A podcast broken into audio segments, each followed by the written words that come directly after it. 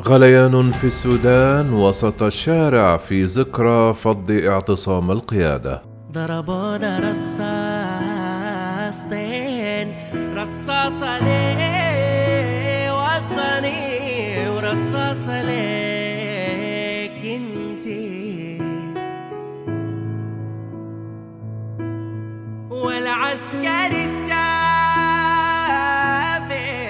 التوشكة في يواصل الشارع السوداني غليانه رغم مرور أكثر من عامين على الإطاحة بنظام الرئيس المعزول عمر البشير في إبريل من عام 2019 بعد احتجاجات استمرت لأكثر من خمسة أشهر.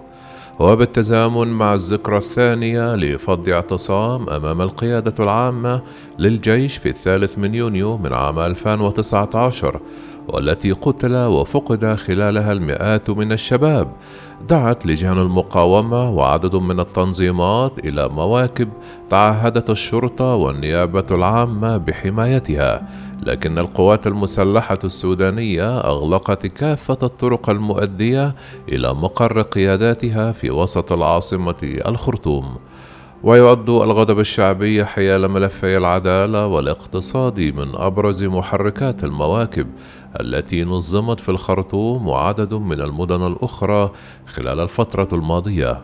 وفي حين تقول الحكومة الانتقالية أنها ورثت اقتصادا منهارا وتعمل على إصلاحه إلا أنها اعترفت في بيان صادر عن رئيس الوزراء عبد الله حمدوك الأربعاء ببطء ملف العدالة. وقالت إن العلاقة المعقدة مع الأجهزة الأمنية المتعددة والتي وضعتها الوثيقة الدستورية تحت مسؤولية المكون العسكري تلعب دورا في تأخير تقديم المعلومات المطلوبة للجان التحقيق والنيابة. ينظر الكثيرون إلى ملف فض اعتصام القيادة العامة كأحد أبرز أوجه البطء في ملف العدالة إلى جانب الاتهامات الموجهة لبعض الجهات العدلية بالتماهي مع عناصر النظام السابق وعدم الجدية في ملاحقتهم. رغم جرائم القتل والفساد الضخمة التي ارتكبوها مما أدى إلى هروب عدد كبير من المتهمين بتلك الجرائم إلى خارج البلاد. وخلال الأيام القليلة الماضية شهدت وسائل التواصل الاجتماعي حملة كبيرة ضد الأجهزة العدلية مما دفع الحكومة لقبولة استقالة النائب العام وإقالة رئيسة القضاء.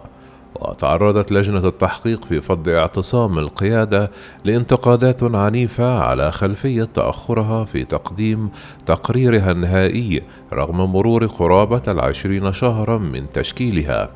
وتضمن بيان رئاسة الوزراء الصادر قبل ساعات من المواكب المزمع تسييرها إشارات واضحة للتضامن مع الشارع بشأن تحقيق العدالة لضحايا فض الاعتصام. قال البيان لقد شكلت هذه الجريمة صدمة للضمير الإنساني وحفرت جرحا غائرا في نفوس أبناء وبنات شعبنا نعرف يقينا أنه لن يندملوا إلا بتحقيق العدالة وتقديم المجرمين للقضاء ليقول كلمته. كما أوضح البيان أن الحكومة تفعل كل ما في وسعها لتحقيق العدالة وهي تراعي في نفس الوقت استقلالية الأجهزة العدلية وعدم الرغبة في التدخل في عملها.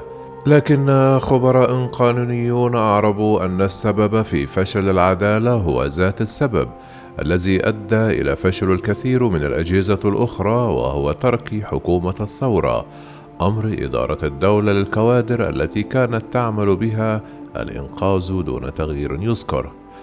واوضحوا أن ما أضعف أجهزة العدالة بشكل خاص أنها بخلاف الوزارات المدنية التي استندت قيادتها لعناصر خرجت من رحم الإنقاذ.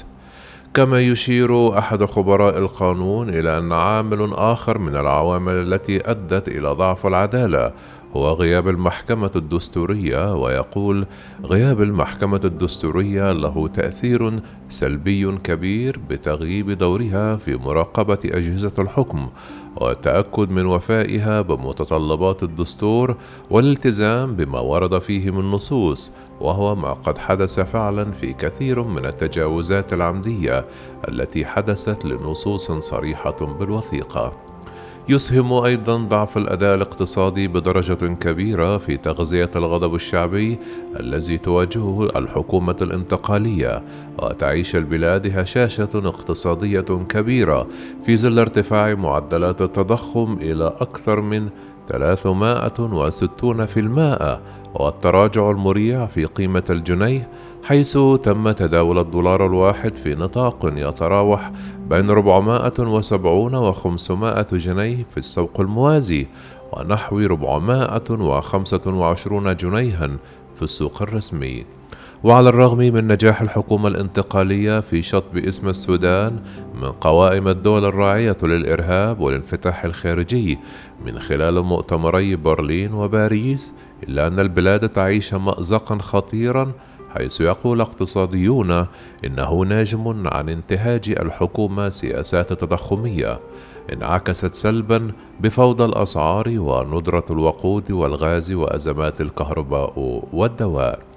واتهمت اللجنة الاقتصادية قوى الحرية والتغيير الحاضنة السياسية للحكومة الانتقالية الحكومة بتجاهل البرنامج الاقتصادي الذي يعتمد على الموارد الذاتية للدولة مقابل الخضوع لأجندة مؤسسات التمويل الدولية التي أوصلت البلاد لمرحلة الانهيار.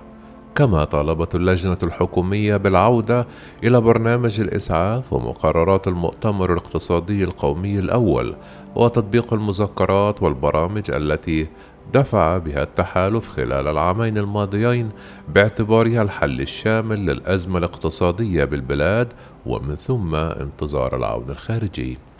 وفي هذا السياق يؤكد محمد شيخون أستاذ الاقتصاد في الجامعات السودانية تزايد التململ الشعبي حيال الوضع الاقتصادي الحالي الذي يرى أنه يحتاج إلى تغيير حقيقي يضمن دفع عملية الإنتاج وتوفير النقد الأجنبي.